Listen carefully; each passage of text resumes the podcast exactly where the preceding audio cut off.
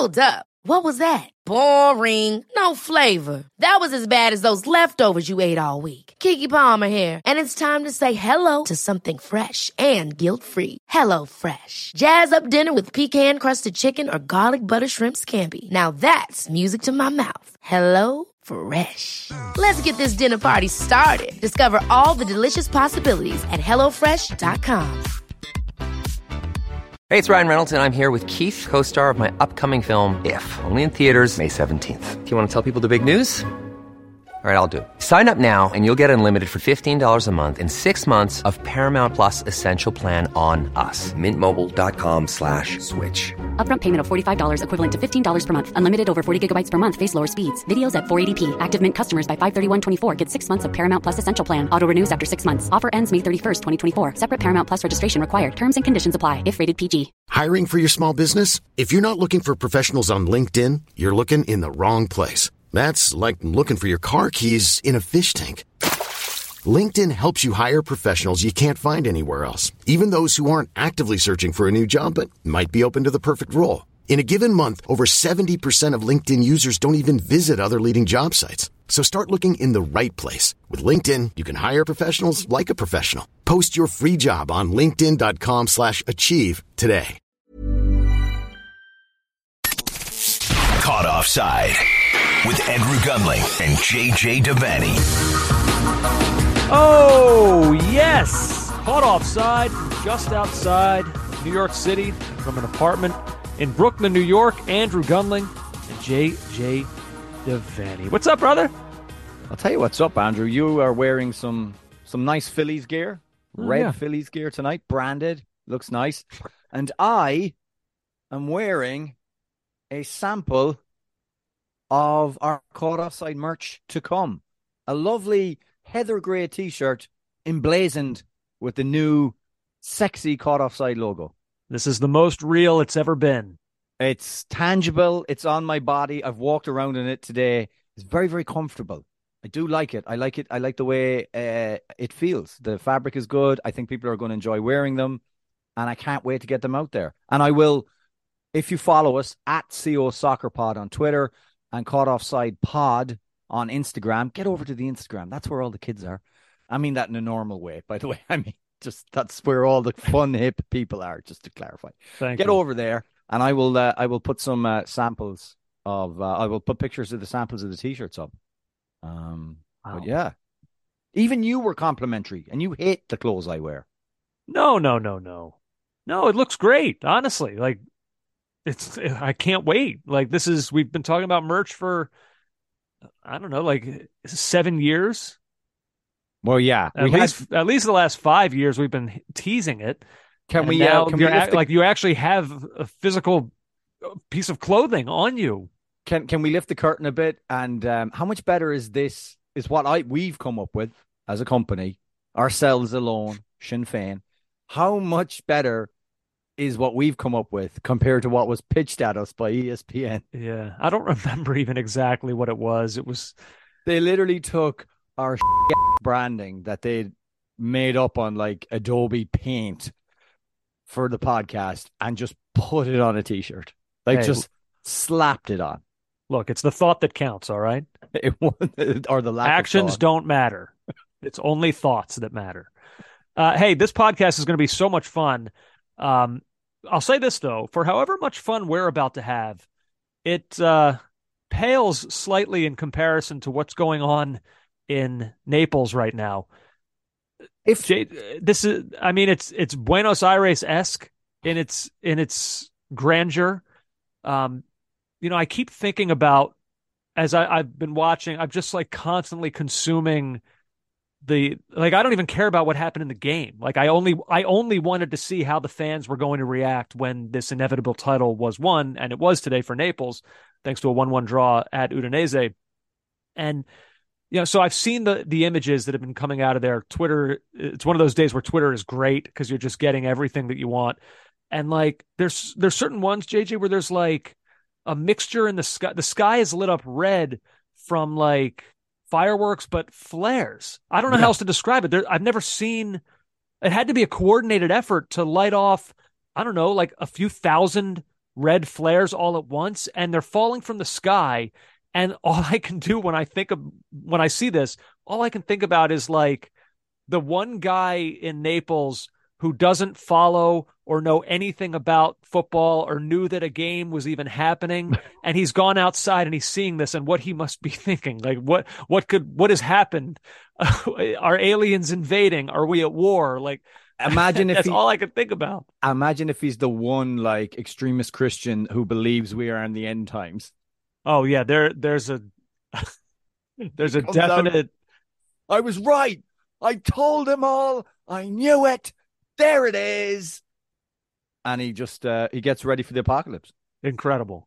Incredible it's, scenes. It's it really is. And and um I don't know if there's another club in football, there probably is, where I have no like I've no actual tangible connection with that I love doing well more than Napoli.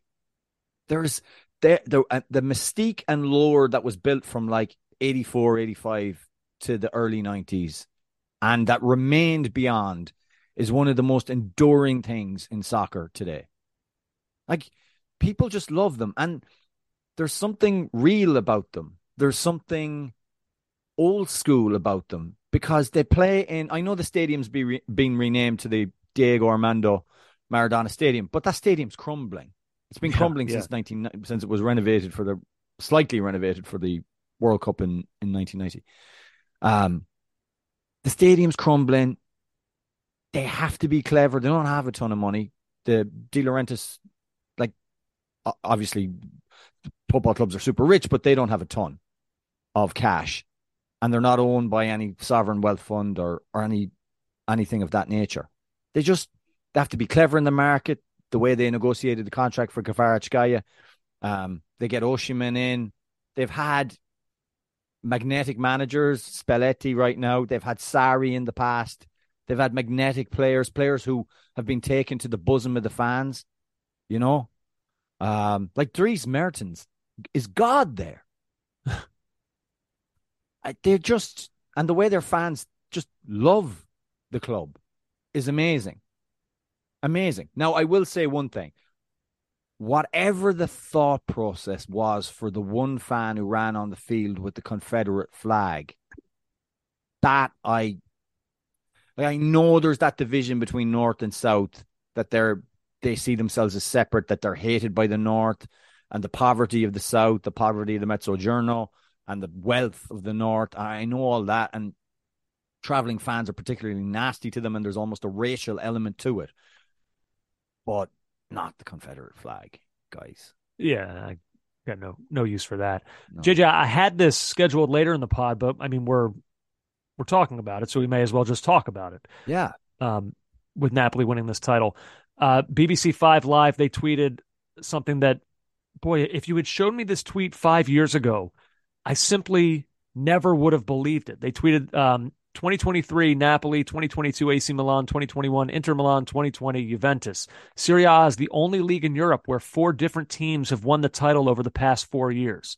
To think of the stranglehold that Juventus had on yeah. that league for a generation, um, where it was just the ball was kicked off in August and it was like, all right, well, that that was fun. Like, it was just over immediately every year.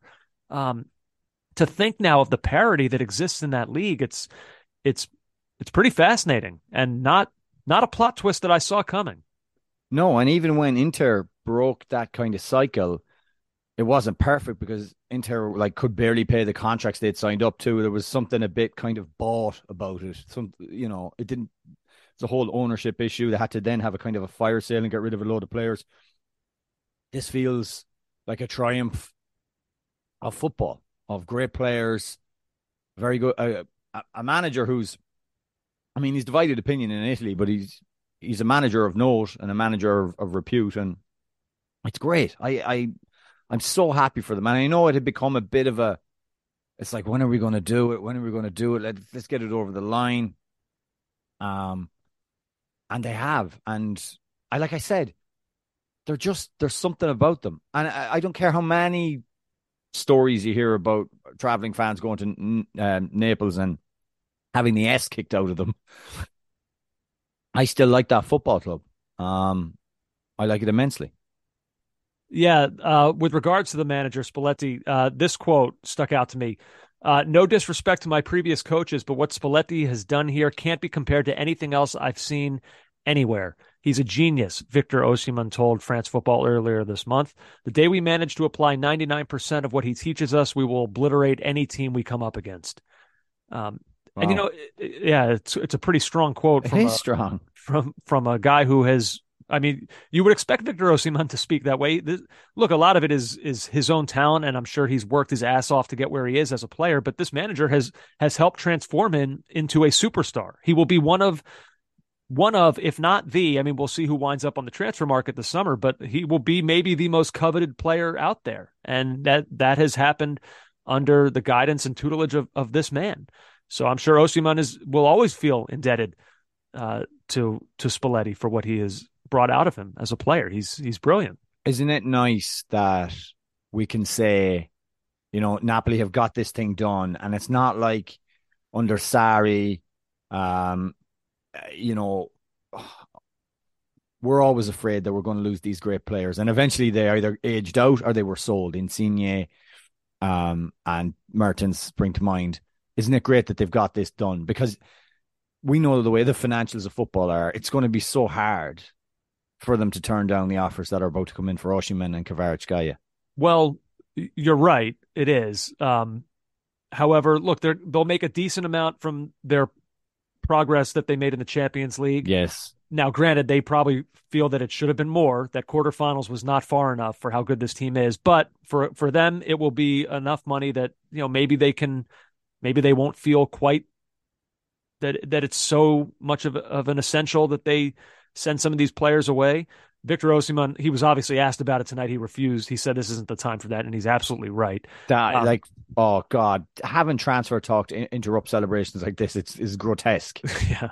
Yeah. Um, but I'll say this about Napoli. Some of what you just mentioned there, in some ways, it almost they almost serve as, like, this club of hope for other clubs. Like, they they lost Dries Mertens and Lorenzo Insigne and Kalidou Koulibaly. Like, They weren't. This wasn't supposed to happen. Like, they lost three of their uh, of their all time greats, at least of the last you yeah. know, twenty years or so. Um, when that happens in such short succession, it's supposed to usher in a, an era of rebuilding. But this goes to show that if you're a club, and and you're a fan of a club, and you trust in the people running that club, then it's not the end of the world. Losing great players, as much as it hurts, because they're guys that you fall in love with and that you, you you become invested in. But if you have smart people who are operating at the top of your club and they're doing things the right way, and your scouting system has tentacles throughout Europe and can find guys that maybe other teams don't, it's it's not over for you. And, and mm-hmm. Napoli are living proof of that with guys. You know, getting a guy from Georgia, you know, like it's is this is unconventional. It is, and and they'd, they'd known about him, they tracked him, um, and they'd they beat other clubs too, uh, Kvaratskhelia, and, and they sold him on the idea, you know, come here to this town that's in a poor area in Italy, come and see our stadium, which is falling apart, and et cetera. But like, just they were able to sell it. Um, can I give a shout out before I forget? Mm-hmm. Uh, so. So we've, um, they were at our live event. God, it seems so long ago now, twenty nineteen mm. for the Champions League final. But uh, Lucia Castellano, her father and mother off the boat from Naples, uh, living on Long Island, raised their family there.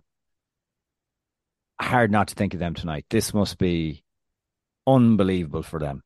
Absolutely unbelievable for them. And, you know, they carry it with them. I, the father's, from what I've seen, the interactions I've had with um, with Lucia, that she that uh, he's quite an intense character, uh, especially around game time. So I'm I'm delighted, because I'm sure there's been many many years of hurt since the last time we watched uh, sure. Napoli lift the Scudetto. So um, congratulations to them, and uh, I hope they have a big old party on Long Island. Oh, um, I don't I doubt that. Staten, I bet you Staten Island's going a bit mental. Bensonhurst, I'd hope. Well, but like, you don't know who, like, they might be, yeah, Inter fans, Roma fans, lot like I don't know. I, not Sorry. every Ita- not every yeah. Italian here in New York is a is a Napoli fan. No, that's true, and I suppose you always have it in your mind what happened in two thousand six, where Staten Island just partied for about a week after they won the World Cup. So, yeah. yeah, um, but it's it's an incredible triumph. It's a great story, of course, and and it makes me wonder of all the teams who are going to win titles this year. I mean, there'll be one in every league, of course. Uh, This is it. Like, I think this is this is the defining title from this season. Like, I don't know if Arsenal wind up coming back and beating Man City. That's pretty would that, big. Would that upstage this? Um, is there no. anyone left in the Champions League that could go on and win that? That would that would be more memorable than Napoli winning this title for the first time in thirty-three years. I don't think so. Yeah, I mean that's a big statement to say that the the team who just won Serie A, a league that has been much maligned over yes. the last several years, for us to sit here and say that that will be the more memorable story this year than whoever it is that actually is crowned champions of Europe. That's a that's a not a small thing. But I do think that that also speaks to the homogeny of, of modern football and to the sameness and the dominance of some leagues and some players and some teams. Um, well, remember, right? Inter and A C Milan are still, one of those two are going to be playing for that title. That's that's crazy. One of those we, we two, know this. One of those two are going to lose in the final.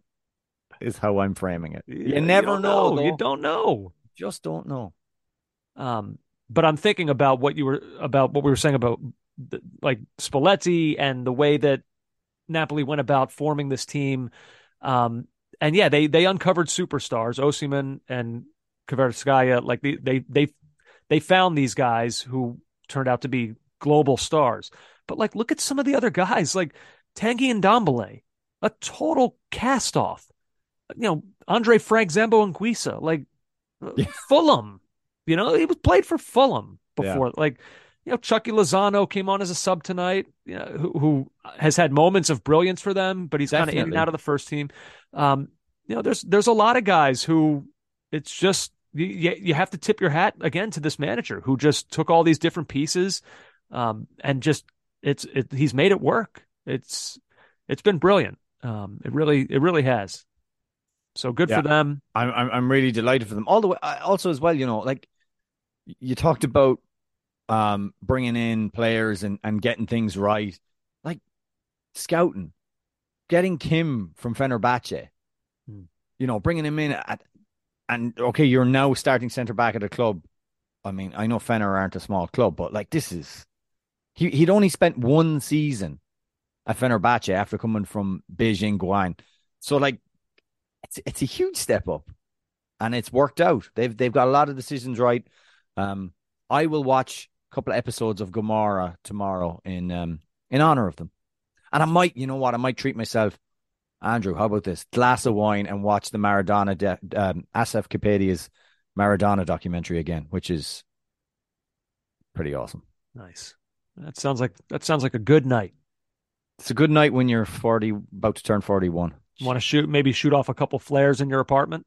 Yeah, yeah, yeah. And shout out Forza Napoli. Oh, you know what I will do? I'll go up to the um, the Napolitan uh, pizzeria guy at the top of my street. Uh-huh. Uh, last time I was in there drunk, I, I had a rather discombobulated conversation with him about Napoli. And uh, this was a few months ago. And I'm like, it's done, right? Oh, it's done. It's done. It's done. You forget about it. It's done. Don't come in here asking questions like this. And I'm like, I'm not. I'm just asking because I think they, remember they got thumped by by A C Milan. Yeah, four nil, right? Yeah, and you're like, oh, but it it was it was definitely done. It was still fifteen points. Yeah, I, was, I mean, look, their end to the season has not been a graceful one. No, but neither was Liverpool's in in right. in, in nineteen twenty. No, I think when they beat Juve, that was sort of their crowning moment where they knew, okay, this is happening.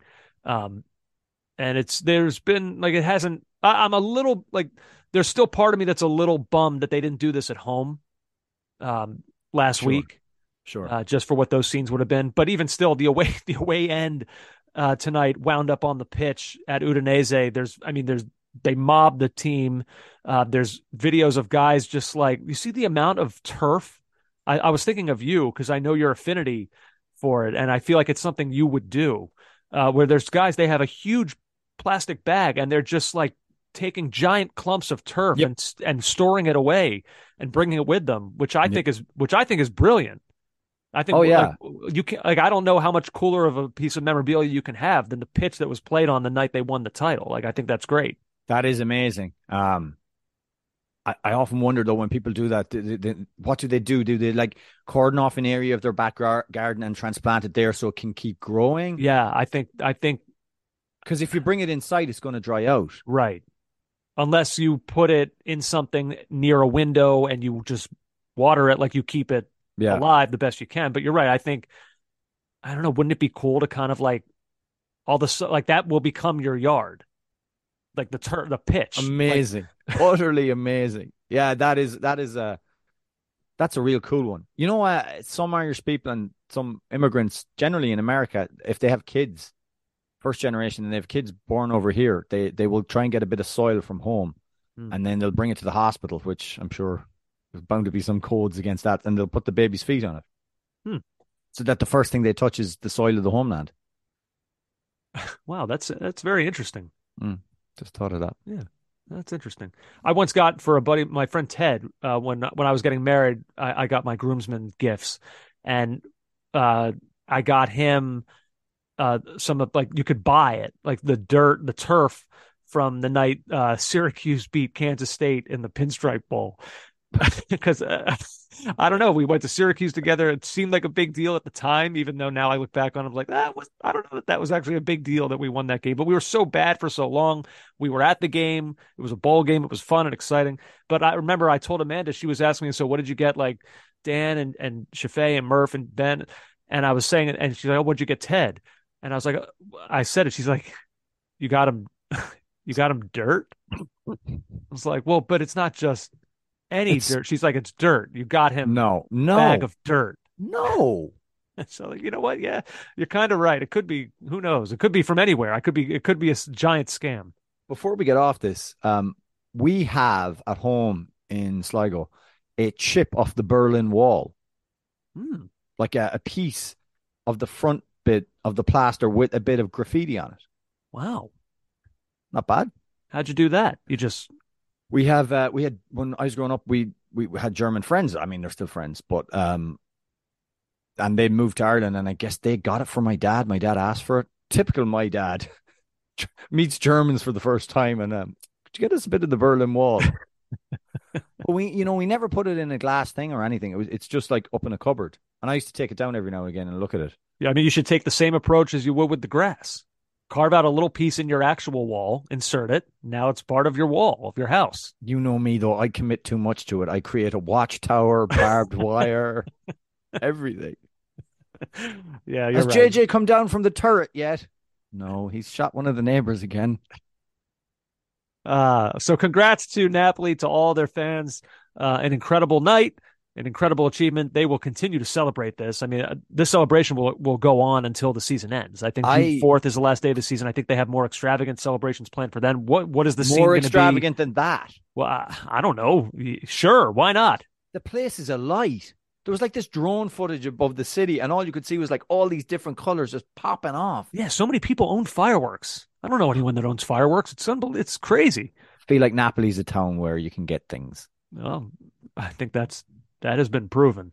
Um, so yeah, props props to them. Awesome. Uh, like we said, probably probably the definitive title that will be won in this season. So uh, so very, very cool. Uh, we continue now, J J, some of the other things from uh, midweek action.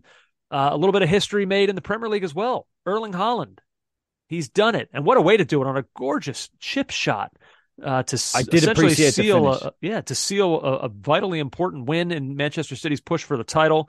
Uh, boy, what a great goal! Just like a very aesthetically pleasing goal. And the man who set him up, if we if we rewind to the start of the season, was uh, was Jack Grealish, and the big conversation was how would they link together. And I remember one interview where they were both kind of not harsh on each other, but kind of well, we kind of need to work more on on our link up play.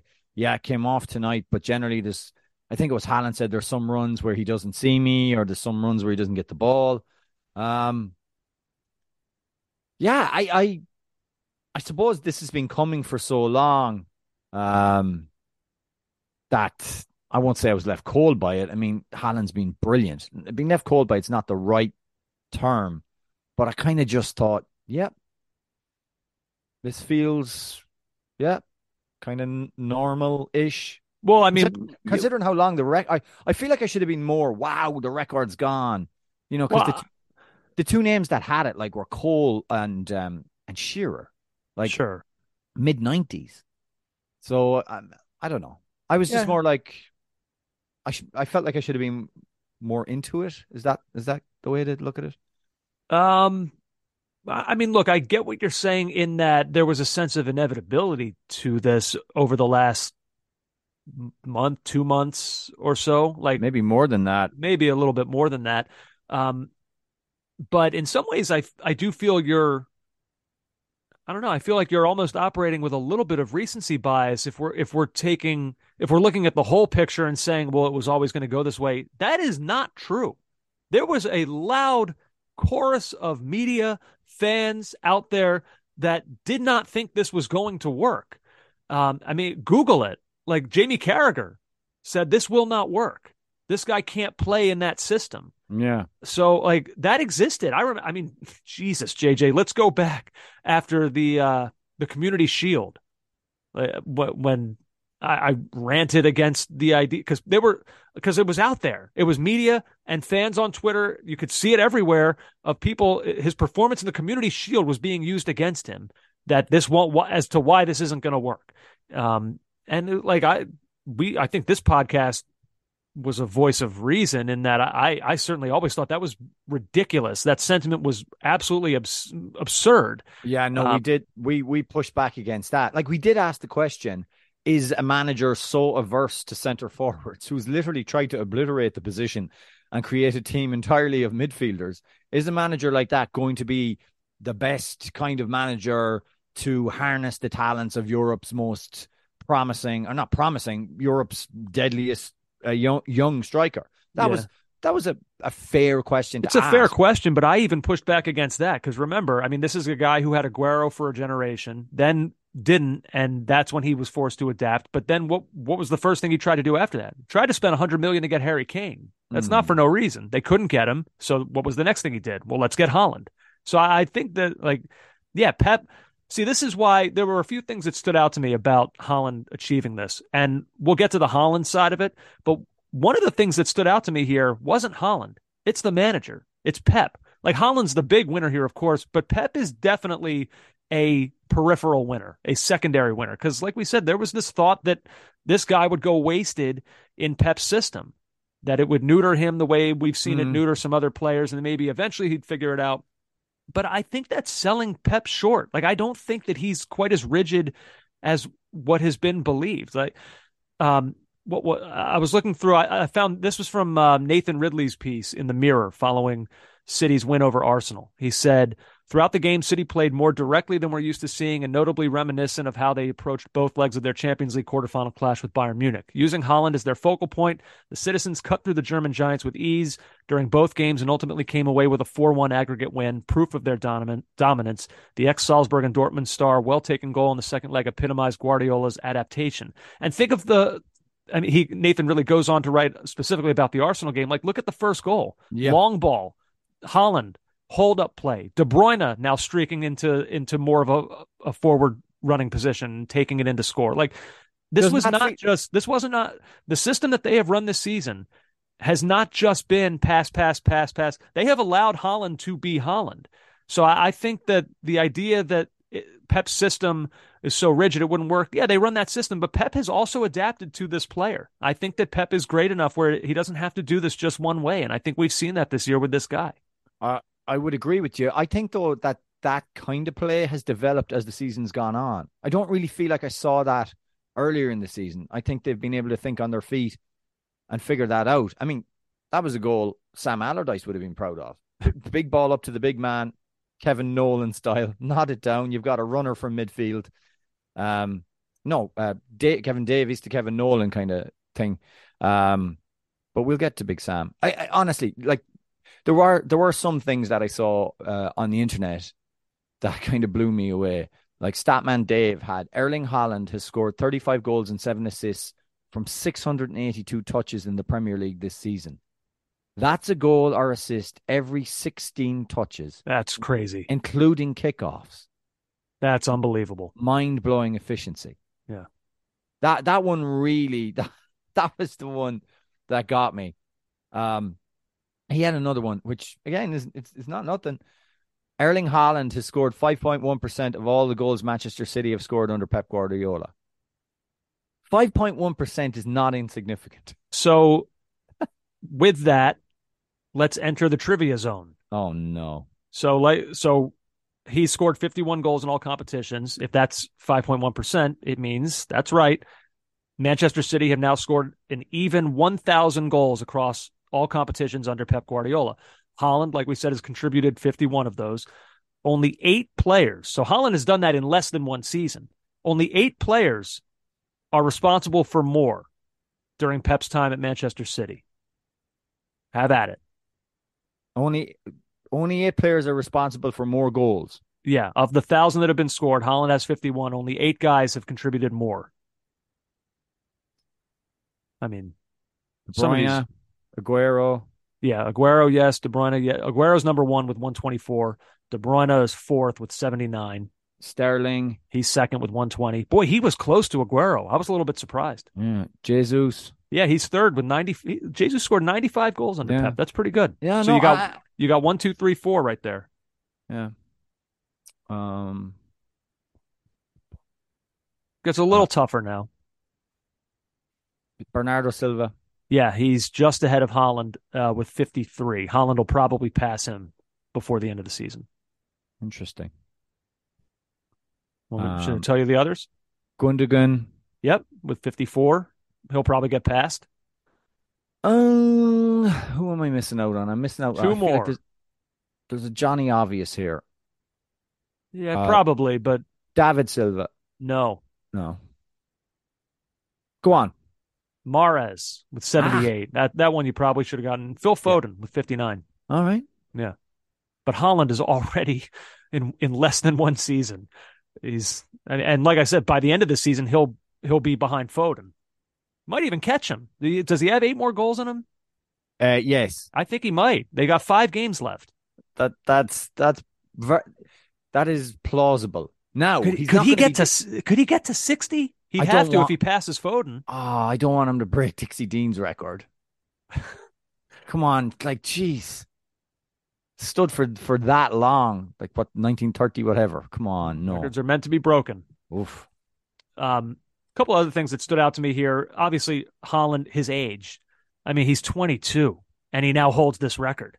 Like, uh, that's that's frightening. Like, we're gonna get to like fifteen years from now, we'll still be talking about this guy as a player. Uh, it's, it's, it's, a, this is only scratching the surface of what he could do. Uh, when at, uh, Cristiano Ronaldo's twenty-two year old season, thirty-one goals in the league, uh, Lionel Messi in his twenty-two year old season, thirty-four goals in La Liga, uh, Haaland, of course, twenty-two year old season, thirty-five goals and five games still remaining. Yeah. Uh, am- amazing. I, and I wonder, if you're a defensive-minded coach, or, or you're, you know, you're particularly uh, concerned with centre-back play and all that, like, what, what do you do? Like, innovation comes from players like this. How do you stop him? Like, you go man for man. He's very, very like if you get nice and tight, he's very, very strong. Mm-hmm. I don't think he's that easy to rough up. He certainly doesn't seem to have been. Uh, what do you do? I don't know. That, that's, is that a rhetorical? I don't know. So it was I genuinely very, don't know. It was very funny because last week Gary Lineker tweeted out, um, someone tweeted, uh, like if you could pick one player of all time to try and stop, I think this was what the tweet was, Erling Haaland, who would it be? And Gary Lineker with like seven or eight million followers tweets out Paul McGrath. And Paul McGrath, who's a humble guy anyway, by the way, the best centre half I ever seen in the Premier League. Oh, yeah? Virgil van Dijk, uh, uh, Vidic, uh, Ferdinand, no no one close to him. He was brilliant. Mm-hmm. Now, he's of a different era, but at the same time. Uh, P F A Player of the Year in nineteen ninety-three at age thirty-three. So wow. that's a, that's how good he was. Yeah. Um, and Paul McGrath retweets and goes, no thanks. Yeah. So, um, yeah, cr- credit... Uh, Credit to Haaland. Let's let's give him all his due. By the way, his bonus is the first thing I thought about when he scored that goal, because we know how heavily incentivized that contract is, and if he's if he's doing what he should be doing, then he's getting close to a million a week. Oh. Well done, well done. Oh man, yep, he's he's earned it. Uh, he sure has. Been spectacular. He has been uh, he has been absolutely spectacular. Better than advertised, I think. And like I said, just twenty-two. It's only the beginning. That that's the part that scares me. Not like, uh, yeah, I don't know. Like you said, though, somebody will somewhere. Somebody's thinking of a way right now to stop him. But if it were that easy, they'd all be doing it. Um, so yeah, congrats to him. Um, but in this title race, so City they they stay ahead, but Arsenal not going down without a fight. J J, um, yet another London derby goes their way as they blow the doors off Chelsea on the back of a really dominant, totally one-sided first half. Yeah. Um, I mean, Odegaard was brilliant, um, scoring twice. It was uh, it was over quickly as, um, you know, you get to the stage in the season and you you start to see the teams that are they're on the beach. They just know the season had, like I said last week, just end. Like there's a lot. I mentioned yeah. Tottenham, but like you're starting to see the teams now that are in the just just end. We're done here. Like Tottenham, when they got crushed by Newcastle, that was a just end moment. Um, this first half for Chelsea, this was a uh, just get me get me out of here.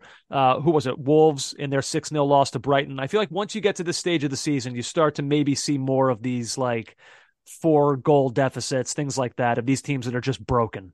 Yeah, I remember at the end of uh, Steven Gerrard's last game for Liverpool, the six one against Stoke. Oh, oh, yeah, yeah. And he scored. Imagine, that goal must mean nothing, nothing to him. But yeah, there are there are less, like there. This was a real thing in the nineties. We used to all, you'd see down the stretch, you're like, okay, you were looking at the games you had left, they're done. They are absolute, can't go, can't go any higher, can't be relegated. They are flip-flops on. Yeah, on the way to the beach. They're not just at the beach. They already have a drink in their hand and are thinking about ordering a second. Um, yeah, so, I mean, Chelsea have been there for a while. Um, they have a manager who is just rudderless, seems to... I mean, his demeanor on the sideline is befuddled. Hey, they scored a goal. They did score a goal. They did. And it was their second under Frank, but they did score one. Yeah, so it's, it's. I mean, I don't know if there's much more to say about Arsenal in this game because they were just brilliant and blew them away. I w- it must stick in the craw a little bit that you come into the stretch game of a season, a, a, a game down the stretch, and you look back and you think, well, that game at home against Southampton was way tougher, and that bloody away game against West Ham was way tougher. I know. It's why it's, it's why it's just so dumb, and we all do this. We're all guilty of it, but we look at the fixtures, and we say, okay, three points there. Probably not going to get any there. Three points there. Like it's, it's, there's no bigger waste of time in this sport than I think that that exercise doing that. Yeah, agreed. True, it's very true. Um, but uh, but Todd was speaking again. Mm. Um, he was speaking with the Milken Institute and their chairman Michael Milken in Beverly Hills, and he said the following. The fans are demanding. They want to win. We get that. We want to win. Our view, though, was that this is a long-term project, and we are committed to the long term, and we very much believe that we are going to figure it out. Now, I have the rest of, of that where he kind of finishes out his thought. Now, he, if Chelsea fans think, who haven't heard this or listened to it, if they think he's going into the detail of the signings and why he made these signings and how they're going to work out long-term, he didn't do that. Uh, let's have a listen. We've got the best league in the world. We've got what I think is, you know, the top city in the world. And we've got an unbelievable location in the top city in the world. So Chelsea are in London, which is a great city. They have a greatly a well-situated stadium. They're in the biggest league in the world. Now, I know Milken, Michael Milken is not the man to be pressing on, well, what, where do you think the best position or how are you going to utilize Mikhailo Mudryk is? I under, I understand, I do understand that. Um, but I, the thing I took from it was, our view, though, was that this is a very long-term, is a long-term project and we're committed to long-term and we very much believe we're going to figure it out. Figure it out. That's after, what, how many hundred, hundreds of millions spent? You know, I, the figuring out is before you spend the money. The figuring out probably happens before you buy the club. You would hope that there was a plan. Right. And everything. There, there clearly was not. Or there, I think there was a plan. It was just a, a, a totally misguided one. Right. Exactly.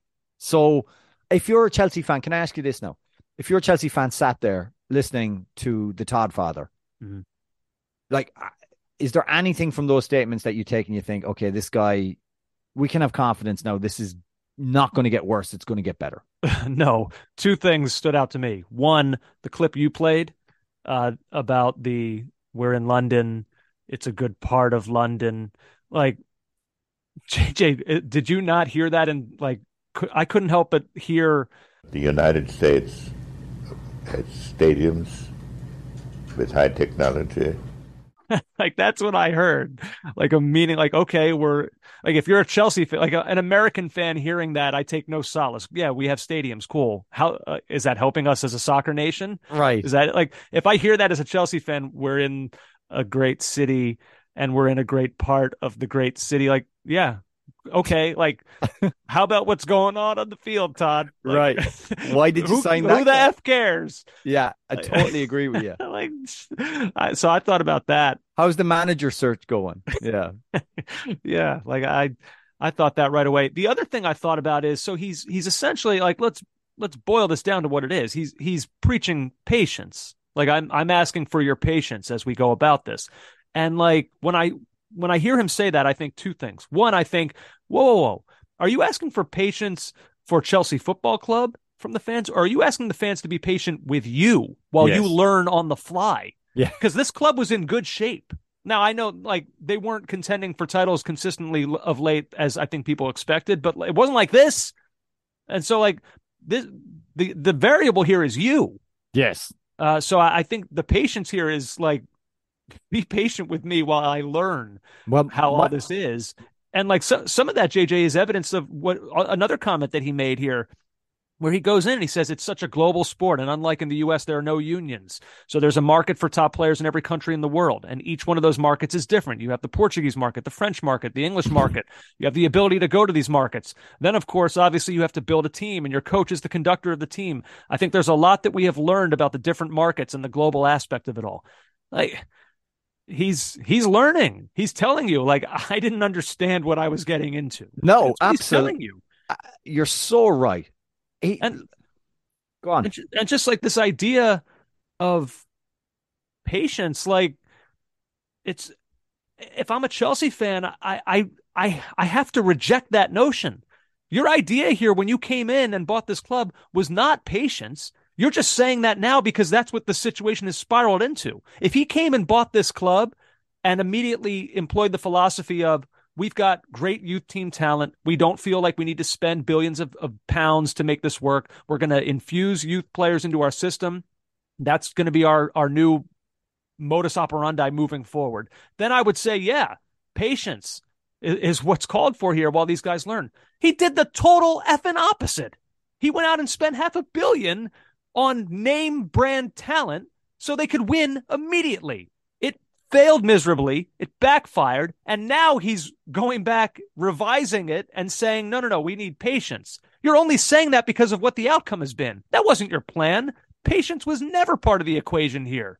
He's only saying that because this is what, this is what it's all turned into. So if I'm a Chelsea fan and I heard what was said at the Milken Institute, I'm, I'm not thinking, okay, it should be smooth sailing up ahead. He's still learning. He's still, he's learning on the fly. And so, I mean, look, more, more power to him. He essentially admitted it. Um, we'll see how it, how it turns out. They've got to uh, make smart hires from here on out. And he's got to get the right guys in to, to actually run this thing. Like, yeah, you're the owner. You can have final say, but like Gary Neville said it after the Arsenal game, he said, it all comes down to the top. It's been chaotic. A mess since day one. Bully's had a nightmare, misread the league. I'm sure he'll learn quickly. What has happened this season is purely down to him. I I, I don't debate any of that. I, no. I think he's absolving the players a little bit. Like, yeah, Bully's done this and he threw a lot of pieces in, into the puzzle and they don't all fit. But, like, they've also scored, like, fewer goals than, like, Palace Like, you know, so it, it is, it's system, sure, but like these players have also not performed. That's uh, true. But, but yeah, Boley, this, I think this mess does, he's the face of this. It's not Potter. It's not Lampard. It's not Tuchel. It, Boley's the face of what's going on this season. I agree with you. Um, I'm all, ever since Greg's ill-fated chat with one of these think think tanks, these uh, business. I, I've, I'm I'm always curious about who's running these these, these things. So I looked into Michael Milken. Oh, nice. And he's seventy-three. Originally, was sentenced to ten years in prison for his crimes. Oh, wow, while heading the bond while heading the bond department at the investment bank Drexel Burnham Lambert, and fined six hundred million. But that punishment was later reduced to two years locked up after he cooperated with federal investigators. And of course, in the Trump under the Trump administration, he got a presidential pardon because, as we know, white collar crime, it's not that bad, is it? And it just reminded me of just where football is right now when you've got the the, the chairman of Chelsea talking to somebody uh, like this, and probably very friendly with that person. Um, Jonathan Liu wrote a great piece about just where we are now. Football's endgame, it was it was called, but just basically where we are as Manchester United could be potentially bought by the Qataris. And this was his final sentence from the piece.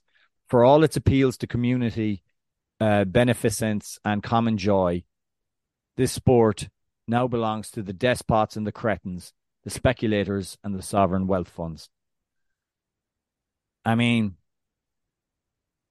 yeah, wouldn't have happened in the mid nineties that the chairman of Chelsea Football Club would be sat there talking to uh, talking to uh, Michael Milken. I'm just glad that they weren't operating under the Chatham House rule. It's important that we we got this information. I I think uh, at the start of this podcast, we should recite the Chatham House rule every single podcast, just so everybody's clear. Yeah, like the Pledge of Allegiance. I mean, almost. Uh, let's see. A few other things in the Premier League that we wanted to get to, of course. Uh, earlier today, Brighton exacting a little, uh, some measure of revenge, I guess. Can you have revenge over an F A Cup semifinal defeat in, it's in the tough. league? It's tough because... yeah. If they were a little tighter in the table... Um, I, th- I think the fact that Brighton have done the double on Manchester United this yeah. season is is very impressive and noteworthy. It doesn't take away from the fact that they should have beaten United in, in, in one hundred twenty minutes. In, in the F A Cup semi-final, and they can't have that back. They don't get their big day out at Wembley. So, no, there's no revenge. Uh, maybe a quantum of solace. Oh, good movie. Um, but not the best of, of the Daniel Craig's. What's, what's the not. best one? For me, Skyfall. Skyfall. It's spectacular. It's a work of art movie. It's incredible. Interesting. After that, Casino Royale. What's your favorite of the Brosnan era? There's only um, one good one. There's only one answer. Probably GoldenEye. Yep, it's the only one. The rest of them are terrible. Really bad. It was a bad era for Bond when it should have been. GoldenEye started it so well, I thought. And by the way, I think he was a good Bond. Excellent Bond. Wasn't given the materials. But for me, I mean, Daniel Craig for me is my, he's my Bond. Have you watched uh, Layer Cake? No, no. Oh, that's, that's the film. He, the last kind of uh, film of, of, I suppose, of action or kind of intrigue that he did. And I think it definitely helped him get the Bond role. But it's an excellent film. Love you know it. What I was watching last night? It was on one of the, the movie channels. I don't know, H B O or Stars or something. Wow. Uh, you ever see Defiance? Oh, it's spectacular. What Belarusian an underrated Jews. movie. Yeah. Oh, so good. It's That's an incredible movie. Leave Schreiber and him out in the in the jungle against uh, the jungle, in the forest of Hungary against uh, of Belarus, oh, Belarus against Nazis. Yeah. Amazing film. A true, an entirely true story. Didn't they go on to be like uh, garbage? They moved to New York, they moved to New York and started like a small trucking business. It says trucking. At the end. That's right. Yeah. They moved, I think, to Brooklyn. I, I, it's it's uh, it's a brilliant film. Yeah. Um, back to, I don't know how we got there. Back to Brighton Man United. Um, There's a link somewhere. J J, I think, you know, one of the things that we love about the Premier League is, um, for whatever reason, it seems to attract managers with real personality. There are great personalities that have managed in this league through the years. Um, and I think, I think we could be looking at the the early days of the next one. Like, I think we might be sitting here five years from now and Roberto De Zerbi has like is has become a household name, even if he's still at Brighton. I think that there's there's a personality in there that's waiting to explode. I think we caught a little bit of a glimpse of it when he flipped out on Christian Stellini because Stellini didn't bow at the altar of De Zerbi. And then after this one, again, it's not it's not over the top necessarily, but De Zerbi said um, about these most recent games between Brighton and Manchester United, he he said, in both games, I think we played better than United. The last result was unfair. I think there's a god of football.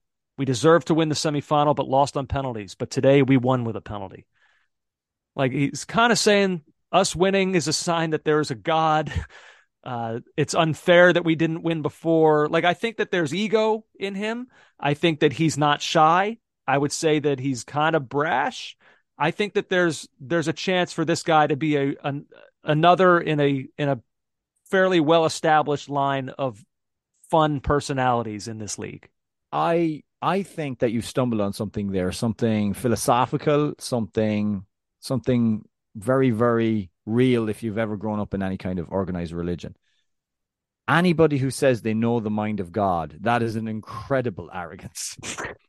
And I yes. hope there's more to come from this guy. Now, I, I, you know, I'm I'm not some kind of football savant, but I have listened to podcasts and I've read things where, like, football people who are in on the inside tactically, like like deep in the tactics, how things work, formations and play, mm-hmm. are bowled over by what this guy does. And we've seen it on the field.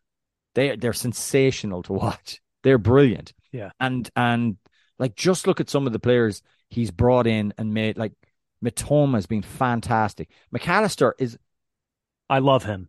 I'm in love with him. If I was going to ask you if you could lift, not to go down the Napoli transfer route, but whatever. If you yeah. could just lift one player from that team and insert him onto your team, who would it be for you? Um, Mitoma or Ferguson? There's a lot up. Obviously, Ferguson's young. There's a lot upside yeah. to him. Matoma's been brilliant, but then again, would he be as good if he wasn't in that system? Maybe it is McAllister. Maybe I love it Mac- is. I love McAllister. I just yeah. do. Uh, um, he he would. Pr- I mean, Mitoma certainly puts up. There's a good argument to be made for him, but I don't, so some, exciting. I don't know, McAllister. I just, I'm, I'm such a fan. Yeah, um, but um, but like, what was I can't even remember my original. The point. Tactics and what De Zerbi's doing. Oh yeah, like it's it's it's really really good. It's really really different too, and like, you know, you talk about McAllister. He's a better player since De Zerbi came in, I think. And if you remember, few seasons ago when he first made the transfer and the move, like, Potter didn't know really know what to do with him, and he was sent back on loan to Boca. Look at how he's blossomed since. And I'm not, again, I'm not having to go at Potter. I'm just saying that De Zerbi came in, took what Potter did, and then brought it on. I think you're right. I mean, look, in fairness to Potter or whatever came first, McAllister, he was good enough to start for an Argentinian side that that won a World Cup, so he was doing something right to have been on Argentina's radar the way that he was ah, playing, sure, at, yeah. playing at Brighton. But I get what you're saying. I think De Zerbi, I think he has taken something that was pretty good, and I think he's he's made it better. Um, he's great. He's a great manager. They're fun to watch. Horrible moment for Luke Shaw. That handball, he, I mean, and, and credit to him, kind of. After the game, he said, yeah, I don't know what I was thinking. Don't know why my hand was up there. But he he stopped short. He wanted to say, he was like, not going to make any excuses. But then in the next sentence, he's like, but the foul that they called on the initial free kick is never a foul. And it led to the corner that led to the penalty. I was like, all right, well, now you're kind of making excuses. But well, speaking of excuses, how do you make excuses for United's away form against the eight other teams in the current top nine? Seven losses, one draw, zero wins, twenty-eight eight on aggregate, according to Squawka. Uh, like, I know how, I know what Joe Girardi would make of it. That's not what you want. Um, it's like they obviously have a trophy in the bag, potentially, although I don't see it happening. Another one in the F A Cup, which would round off a good season if they can finish in the top four. Definitely. But it just feels a little, the last six, seven weeks have felt a little bit flat. Performances haven't been quite, quite been there. Draws with Tottenham, draws with Southampton, defeats to Brighton, defeat to Newcastle. Knocked out of the knocked out of a competition they should be in the bloody final of, let's be honest, with their resources and their money, of the Europa League after leading two nil. just, I, you know, they're at a, um, they're stumbling to the finish line. Also, they're another one of those teams. Well, I, I still think there's there's a lot of juice left in this season, and it could go both ways. They don't. So you get... have you have not locked up top four for them. I, I think the game in hand over Liverpool. I think Liverpool have probably left themselves too much to do, mm-hmm. but United have a few tricky ones. Now it depends on, you know, what we'll call the flip flop nature of the league, as in who's on the beach. So, like, United have, let me see. Let's have a look at who United have going forward. Oh, yeah, um, let's do it. Let's let's analyze the fixtures just ten minutes after we said it's the dumbest exercise you can do. Just a quick one. I'm just saying, West Ham, they're away to West Ham. With West Ham, they need something. They have Wolves at home. They should batter the hell out of Wolves at home. Should, but... Uh, Bournemouth away... If Bournemouth are safe, then maybe maybe Bournemouth are on the beach, and Bournemouth have are you know being on the south coast, they're quite close to actual beaches. Um, then they entertain Chelsea at home, that's three points, and then they have Fulham at home, that's maybe it's not less... the most it's not the most difficult run of games. No, it's but, not. It's but then not... again, like I, like ah, yeah. I just said, I don't know what to make of that. No, I still, I mean, they should still do it. They I'm should... stick. You know what? I said it. I said it a couple months back. You did. I'm sticking with Liverpool. They'll find a way. Because, They'll just um, find a way. Liverpool, uh, uh, find a way. Finds a, finds a way. Uh, yeah, Brentford at home for Liverpool, Leicester City away, Aston Villa at home, and then they round it off with Southampton away, which they will surely lose. Okay. Yeah. Let's get um, to the big news, the real big news. J J, there are four games remaining for Leeds. Gotham is crumbling. The city is in ruins. It seems that there's no one who can come to the aid of this place in peril, except perhaps for one man. He's a silent guardian, a watchful protector. Sam Allardyce! Yeah, you like that? You missed that one? Oh, people just love that one. And now it's actually... Because the last time we used it, he didn't even get the job. When he was supposed to go right. back to Everton, he never got yeah. the job. So now he's got the job, and you know what? He's feeling himself. Big Sam is back in work, and he is feeling himself. Listen to what he had to say. He didn't just come out and say, I can still... I've still... At sixty-eight, I still have something to give the game. Listen to what he says. Too many people think that that I am old and antiquated, which is no far, so far from the truth. I might be sixty-eight and look old, but there's nobody, there's nobody ahead of me in football terms. Not Pep, not not Klopp, not Arteta. So it's all there with me, um, and I share it with them. They they they they do what they do. I do do what I do, but in terms of knowledge and depth of knowledge, I'm up there with them. I'm not saying I'm better than them, but certainly as good as they are. Wow. That's spectacular. Boy, that doesn't sound like anyone in the recent past at all. No, not anyone. J J, can we just can we just change the accent a little bit? Who right. who I mean, like the words, it's it's it's another guy that I can think of who talks this way. Like the No, no one knows more football than me. Not, nobody out there knows more football than I do. Okay, not Klopp. I call him. I call him Jurgen Flop. Right? Not Pep. No, no. I call him. People are saying Pep, Pepto Pepto Abysmal. That's that's what I call him. I mean, it's like it's right out of the playbook, isn't it? Isn't it? No one has done a better job than me. And, you know, people are saying, I see Frank over there. Hey, Frank. Frank likes me, but uh, not too much sometimes when I go against him. But that's okay. But look. The country is in a mess.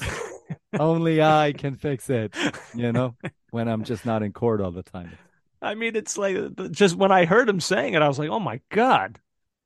It's like he's taken one of Trump's speeches and just like freshened it up a little bit. All he needed to say was, how do you know you're going to keep Leeds up? Um, I touch my feel.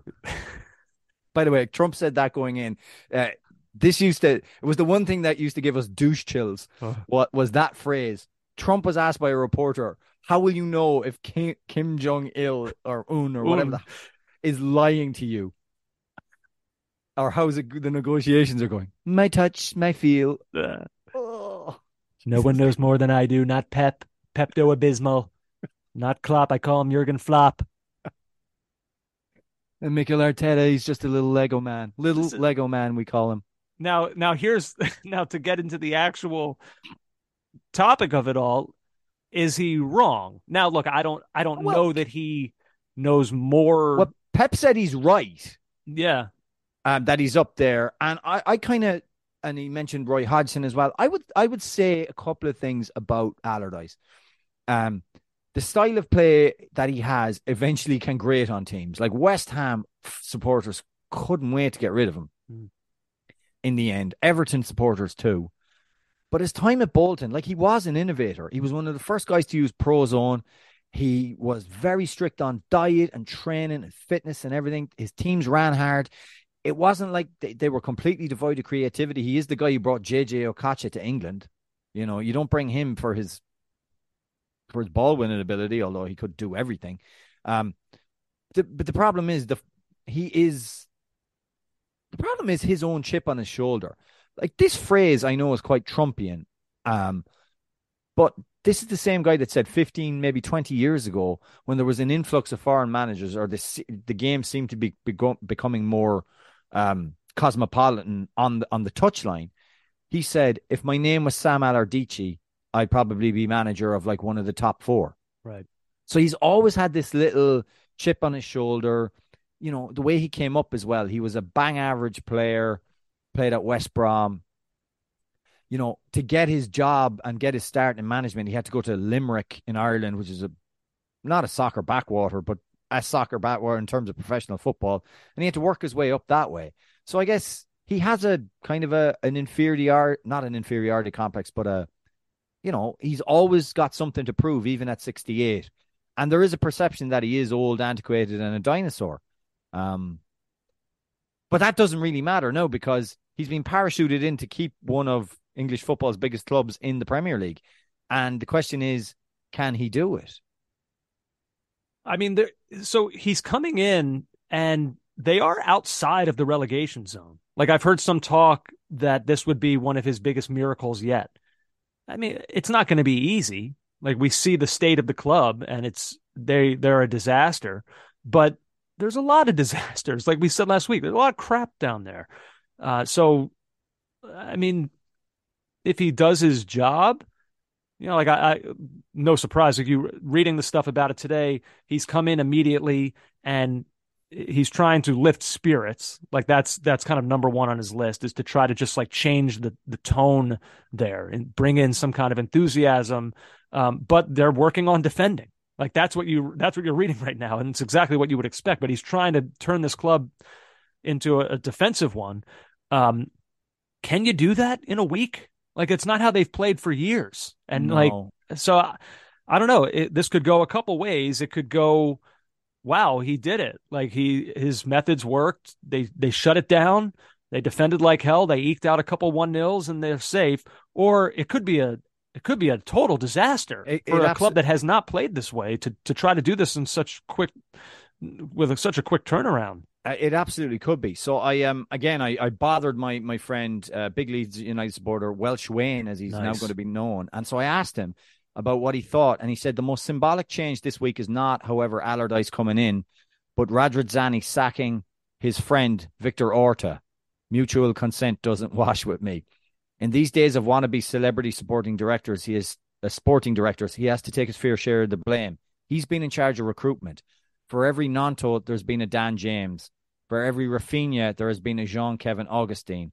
And for every Tyler Adams, there has been a Brendan Aronson. Mm. One of his six managerial appointments worked. Bielsa. In the Championship, you can hide from it, as we were used to it for sixteen years. In the Premier League, there is no hiding place. Allardyce, the last desperate throw of the dice, which of, uh, which of course I hope works, but we stench of relegation. However, Orta's sacking does indicate significant changes coming regardless of the division we were in. I just hope it's not sixteen years until we're back again if we do go down. That's, I wouldn't uh, say defeatist, but it's not far off. With with respect to Radrazani, I, I respect a man who doesn't have too much pride or hubris to let the entire world know I'm desperate. I'm desperate. I have nowhere else to turn. I need help. And he's gone and called the exterminator. Yeah. My place is overrun. It's an infestation. I, I, I'm desperate. I need I think, your help. I think Arta, Arta did, did well to, to last as long as he did. I mean, the way Wayne lays out the, the transfers there, there's just some horror shows in there. Awful ones. Yeah. Um, I think as well, this signing has to be viewed through the prism of how Leeds United fans view themselves. Allardyce isn't just... He's not one of those managers that would be on... Like, Leeds have an opinion. Don Revie, Howard Wilkinson, Marcelo, Marcelo Bielsa. You know, big characters that have... Those have been the successful managers. Allardyce isn't one of them. Well, he is a big character. He's a big character. He's well known, but he's not... He wouldn't be respected by the Leeds fan base. Just wouldn't be. Um, well, they. But now, having said that, do they disagree with this appointment? I'm not. I mean, they they left themselves so little time to get some or opportunity to get someone in after Marsh, so they ended up with Javi Gracia. Like, this reminds me of oh three oh four, that era where they had like, uh, who are we putting in charge? Um, Peter Reid. Uh, who are we putting in charge? Terry Venables. Terry's not available. He's on holiday, but sign him anyway. And then he when he, he can take over when he gets back from holiday. Like, they were a show then, and there's a sense that this feels like it now. Like, how do you go? How do you go? Bielsa, Marsh, Gracia, Allardyce. Well, because they're in a desperate, they're, like, they're in a desperate situation, so they went out and got the, the supposed specialist to deal with these situations. That's what they've done. I and have we'll find no out. Idea. I have no idea if this will work. Um, okay, so look, like he, he he obviously was very successful at Bolton, not so successful at Newcastle, quite successful uh, with Blackburn, um, relatively successful, not successful with West Brom. West Brom went down under him. Yeah. Uh, Everton stayed up under him, and Sunderland stayed up under him. So, I, I there's honestly, a tra- Andrew, there's a positive track record there of keeping clubs that are thought to be relegation bound up. I mean, it's, it's he didn't it's get just, this reputation out of nowhere. I just don't know. Yeah. Well, it'll be interesting. Now, the final bit on this for me um, is the, the Javi Gracia part of it. He did not seem willing to concede that his time there was a failure. I mean, uh, he was. said this. He said, we got eleven points in eleven matches, Gracia told The Athletic. Everton got eight points, Leicester and Southampton took six, and Nottingham Forest five. We could have done things better, of course, but we arrived in a difficult position with ten matches without a win. We left the team outside the drop zone. Um, so hmm. I get a little bit of what he's saying. Now, here's the thing that he leaves out. Like, the manner in which you're defeated probably should matter, right? Like, they, they they played seven games in April. They conceded four goals or more in four of those seven games. Arsenal scored four, Palace scored five against them, Liverpool six, Bournemouth four. They conceded twenty-three goals in the month of April, J J. The most the Premier that, that's the most Premier League goals conceded in a month in, in the history of the league. A record that they held, by the way, from February of twenty twenty-two. So, like, if you see that that they in this month that we're just coming out of, they set a record for most goals conceded. Like, trajectory matters. The manner in which you're defeated matters. Like, it's not Javi Gracia can he can parade that line out to his next potential employer at a job interview, and maybe it'll work. But I think it'd be hard for me to look at this and say, you know what, you're right, job well done. Like, I, I, I mean, don't, I don't think so. The pumping they took at Bournemouth alone, yeah, was was cause for concern. Yeah, I'm fascinated. We'll see how it goes. Yep. Uh, I'll tell you what. Let's go ahead. We'll take a break. We'll come back. A couple other things to address on the other side. Uh, still a bunch more to do here on Caught Offside. Don't go anywhere. When you're ready to pop the question, the last thing you want to do is second-guess the ring.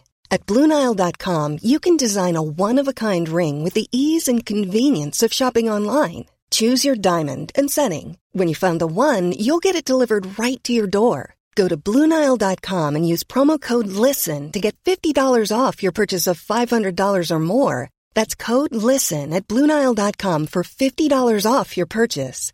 Blue Nile dot com, code LISTEN. Hey, it's Ryan Reynolds, and I'm here with Keith, co-star of my upcoming film, If, only in theaters May seventeenth. Do you want to tell people the big news? All right, I'll do it. Sign up now and you'll get unlimited for fifteen dollars a month and six months of Paramount Plus Essential Plan on us. Mint Mobile dot com slash switch. Upfront payment of forty-five dollars equivalent to fifteen dollars per month. Unlimited over forty gigabytes per month. Face lower speeds. Videos at four eighty p. Active Mint customers by five thirty-one twenty-four get six months of Paramount Plus Essential Plan. Auto renews after six months. Offer ends May thirty-first, twenty twenty-four. Separate Paramount Plus registration required. Terms and conditions apply if rated P G.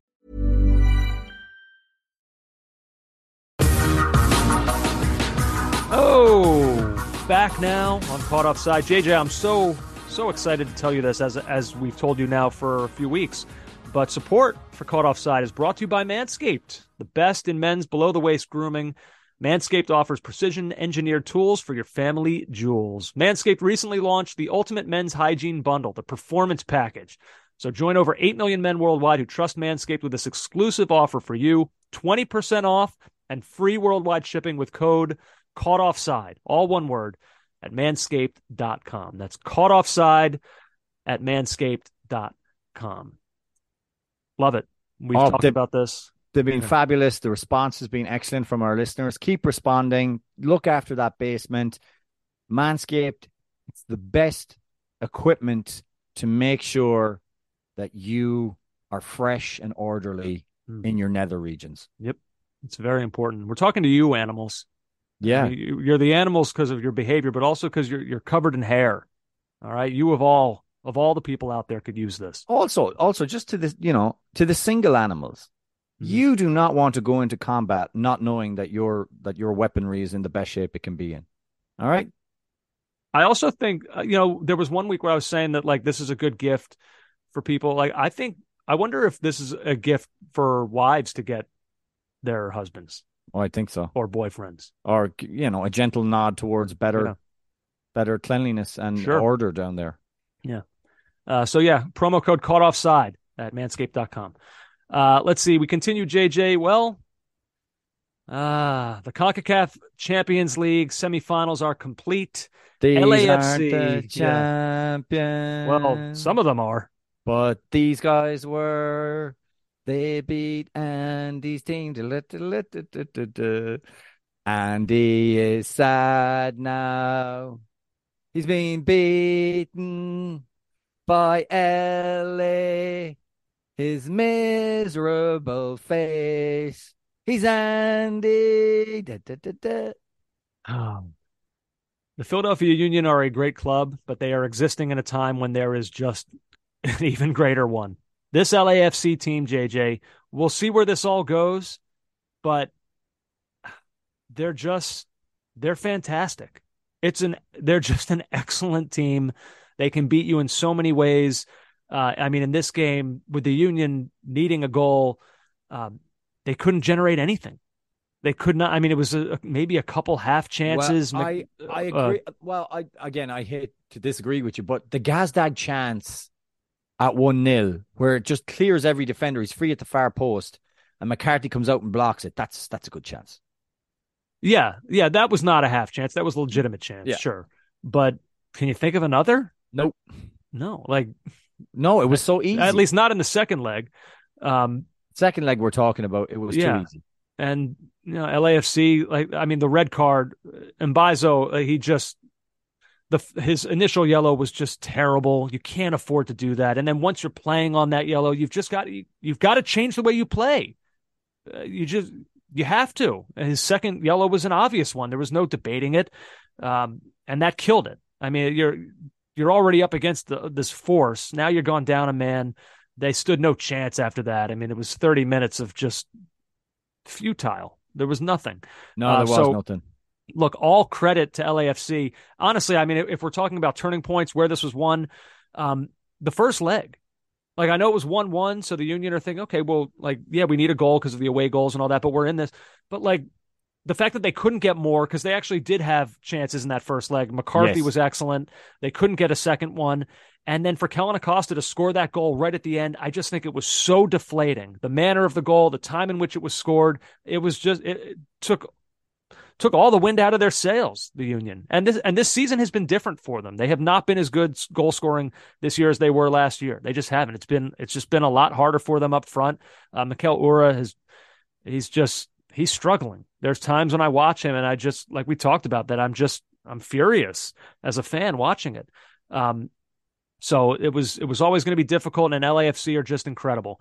And now you start to get into the conversation with L A F C. They're going to face Lyon uh, in the final, and we'll see how that goes. My guess, it's going to be played in Los Angeles. They'll be the home team for it. Um, they'll be favorites, I would expect. Like, we start getting into the conversation of, okay, like, just what are we watching here? Like, they're the reigning supporter shield holders. They're M L S Cup holders. They could be on their way to winning this CONCACAF Champions League. They are unbeaten still in M L S. Like, this is, this is now, we're now like waltzing into history with this team in terms of great teams that we've seen in this league. And, and they're deserving of it. I mean, God, they're, they're loaded with talent. They're great from back to front. Their manager, in just his second year with this club, has proven that he is, I think, elite. I mean, who knows where he could, what jobs he could be bound for one day. Steve Cherundolo. They are, they're brilliant. They're well run. Um, just a great club, a great club. And they were included in the top, what was it? Top ten or top twenty? Um, I think it was actually top ten most valuable sports teams, or not sports teams, but soccer teams in the world. A lot so, of M L S teams made that. There three, was fifteen, sixteen, seventeen was uh, L A F C, Seattle, and Atlanta, I yeah. believe. And in I the top fifth, the top fifty was riddled with almost the whole league. Yeah, I wonder. I really do wonder about those valuations. But however, I mean, there weren't not all the Premier League was in there, but no. a lot of M L S was. Anyway, anyway. Yeah, well done to L A F C, and on they go, and, and, and maybe they can win this thing. And like you said, I've, they should. They should another, win it. Another brilliant season on top of a brilliant season. Jim Curtin said afterwards, he said, L A F C is probably the best team you could argue in our league's history. Big statement. Probably need to repeat this season to to, to solidify that. Uh, I mean, that would help, but having those three trophies all at once is... It would be a pretty impressive feat if they're able to do it. And I, and I expect them to. I think they're that good. Um, let's see. A couple other things, J J, to get to. Uh, a couple women's soccer notes that I wanted to mention. J J, you mentioned, what was the article a couple weeks ago you talked about where you kind of made an initial comment about um, an article that said soccer is a, is a game for men. And it yes. sort of like caught me off guard when you said it. Yeah. And then you John, explained it. John Nicholson, uh, uh, four four two. Uh, next, what am I talking about? Um, football three sixty-five dot com. John okay. Nicholson wrote a piece about how football is a game designed for men. And what he meant by that was from the training, from the gear, from the down to the most important part of your of your kit, which is the cleats, the boots. They're all they were all designed for men. There isn't a, a specifically designed boot for women, and how this may be leading to the injuries we're seeing.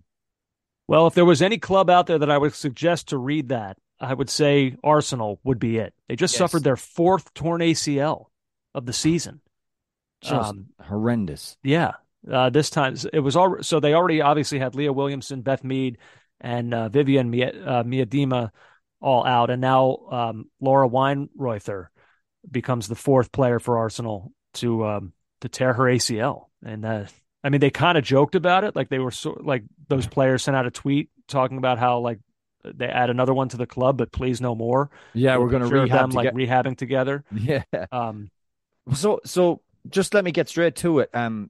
Garant Williams of Sky Sports sat down with the orthopedic surgeon Nev Davies, and they just asked about how why is it six times six times more likely to happen, um, to a women uh, to a women uh, a female player than it is to a male.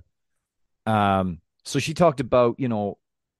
She talked about a lot of the things initially that John Nicholson thought about, but then talked about in his piece. But then she went to the second reason is muscle strength differences, which are more noticeable in females, especially in the muscles controlling the knee, pelvis, and trunk, are without doubt also significant risk factors. Importantly, these are both modifiable risk factors, which gives us the opportunity to influence this risk, meaning basically rehab. Um, you know, working, do, doing weights, doing uh, specific uh, movement-based exercises that can kind of mitigate, mitigate against the risk. More traditional factors such as anatomical differences in the pelvis, leg shape between men and women actually play less of a role in A C L injuries than was originally thought. She did say hormonal differences and the effect of the menstrual cycle perhaps have less of an impact on knee injuries than previously thought, but there is no doubt more research is needed around this. So I think we're at this kind of point with women's sports where these things are happening. And as women's sports are more popular, they're more, more women are participating in football from, from girls football all the way up to the senior ranks. We're disca- starting to discover these things. And maybe what Johnny Nicholson's piece says, we're not either in the research or the actual gear and, and, and, and, and um, facilities that women have to train. We are, we're only catching up. We're behind. Yeah. Yeah. Uh, Fascinating and, and so, deeply um, unfortunate as well. Yeah, absolutely. You, you have to feel terrible. Four A C Ls on one team is yeah. just brutal. Yeah. Um, and then another note, J J, uh, for the, from the uh, world of women's soccer, Alex Morgan, talking about this U S women's team getting ready for the World Cup, referred to them as the best uh, American women's team ever. Oh. Um...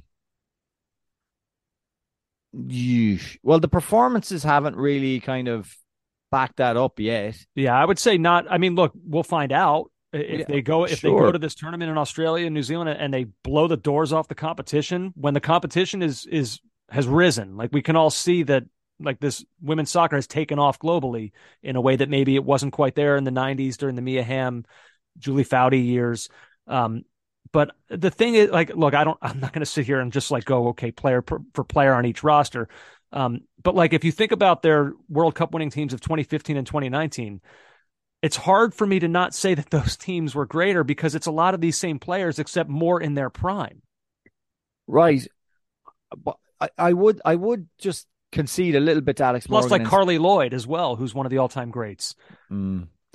Uh, I would concede a little bit to Alex Morgan on this. There is this like potential for the veterans, her, herself included, um, the, the experienced players have, have been augmented by much younger players. Like there is a nice mix there. Mm-hmm. But to say they're the best ever, that has to be gone and proven. And you can only prove that with, with performances in tournaments and trophies. So um, interesting comment, bombastic comment. Sure.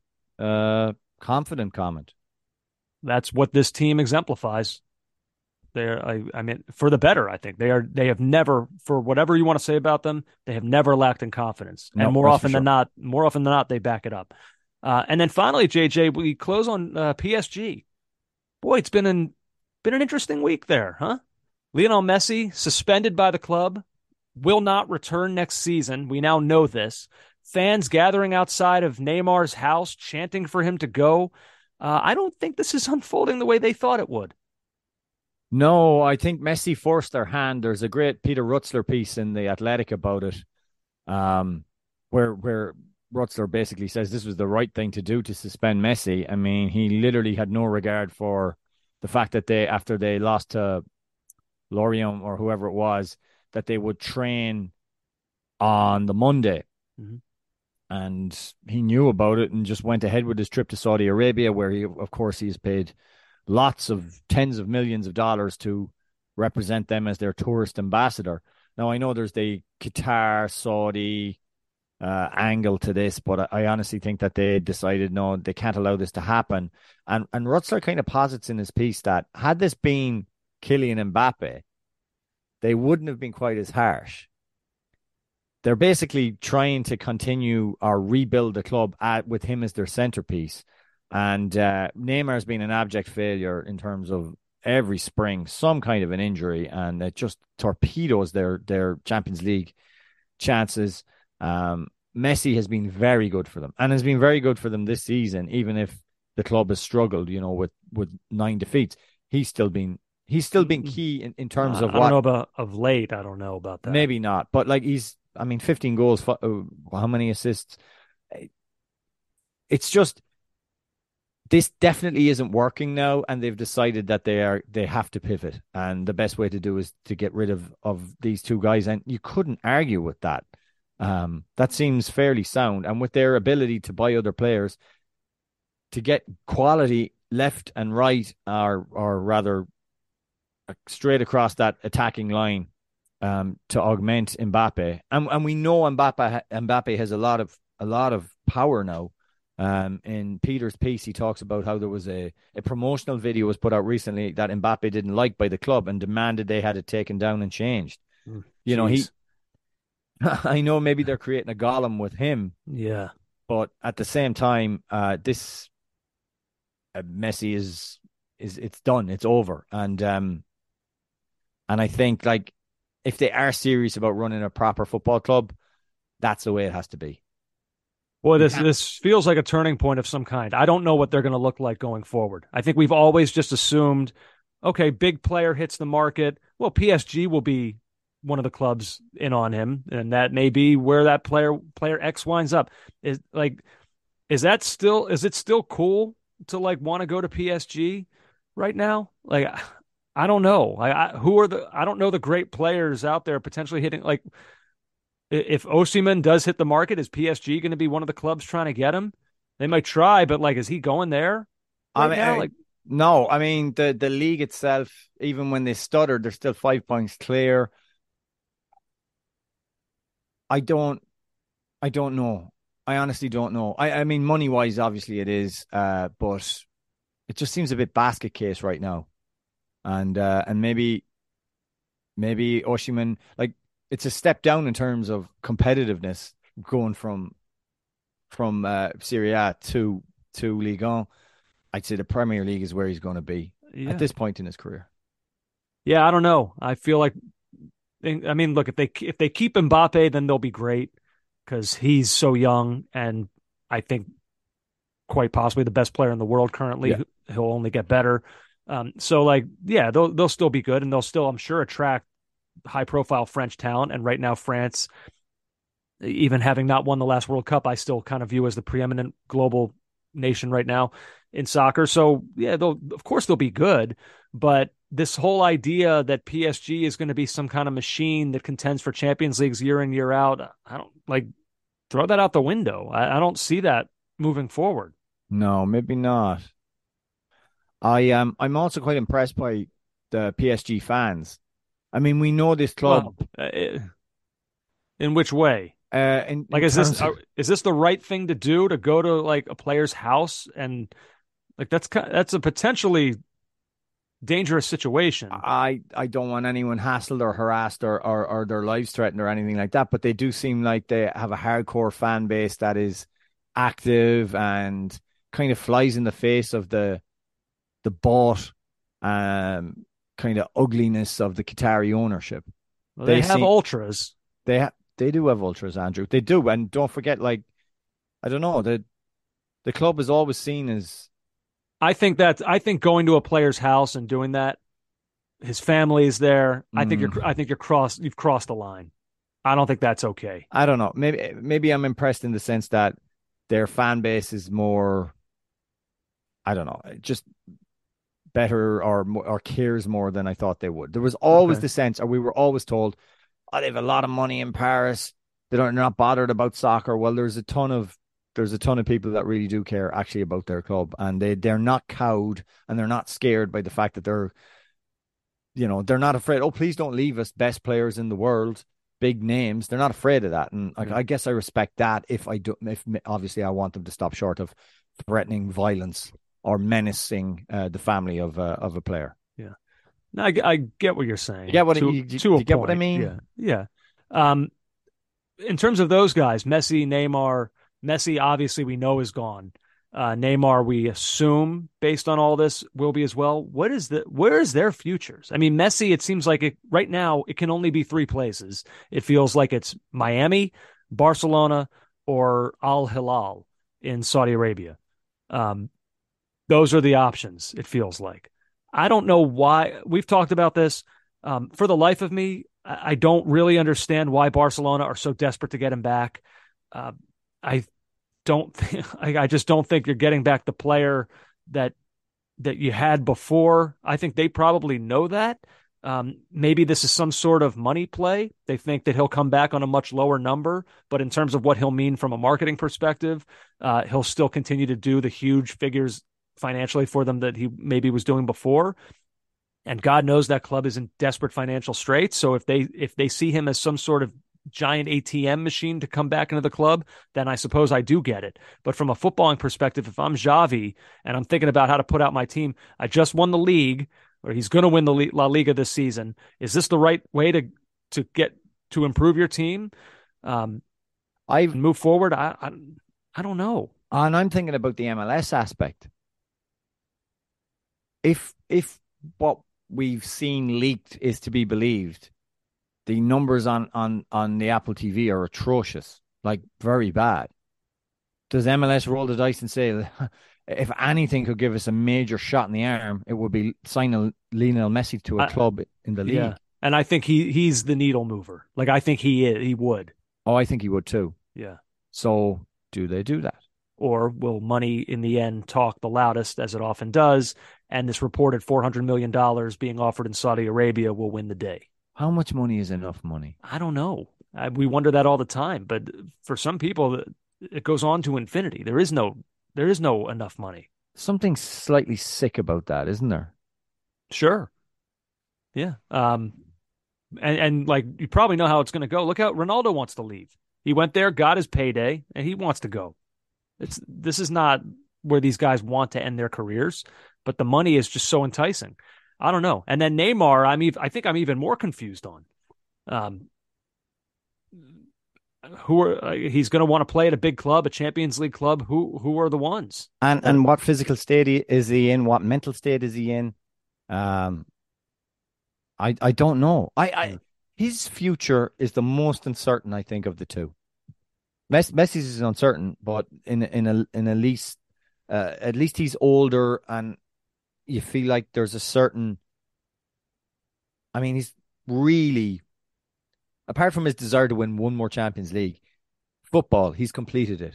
Mm-hmm. Neymar is not there. No, he's not. Not quite. No, uh, it feels like there's still more for him to do.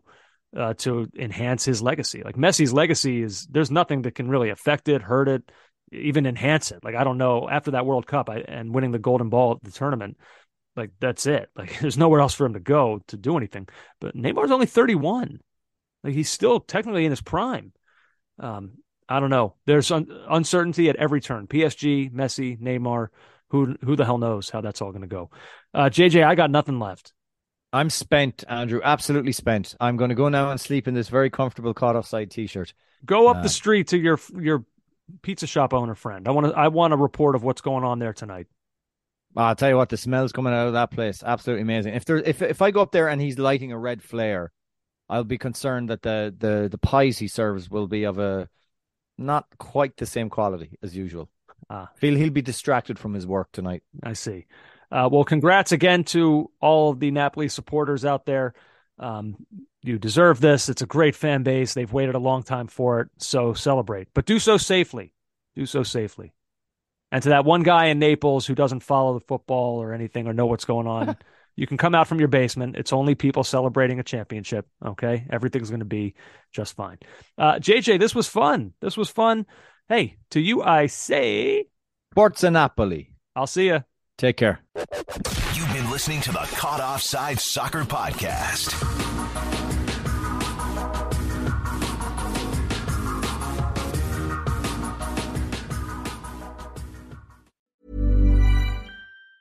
Even on a budget, quality is non-negotiable. That's why Quince is the place to score high-end essentials at fifty to eighty percent less than similar brands. Get your hands on buttery soft cashmere sweaters from just sixty bucks, Italian leather jackets, and so much more.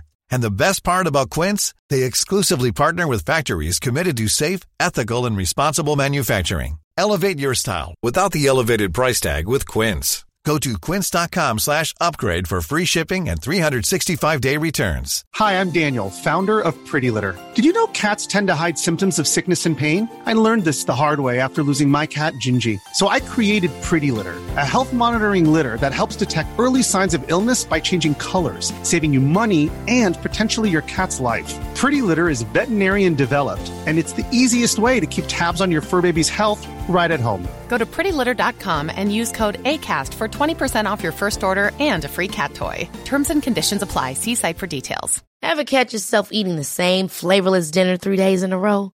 Dreaming of something better? Well, Hello Fresh is your guilt-free dream come true, baby. It's me, Keke Palmer. Let's wake up those taste buds with hot, juicy pecan-crusted chicken or garlic butter shrimp scampi. Mm. Hello Fresh. Stop dreaming of all the delicious possibilities and dig in at hello fresh dot com. Let's get this dinner party started.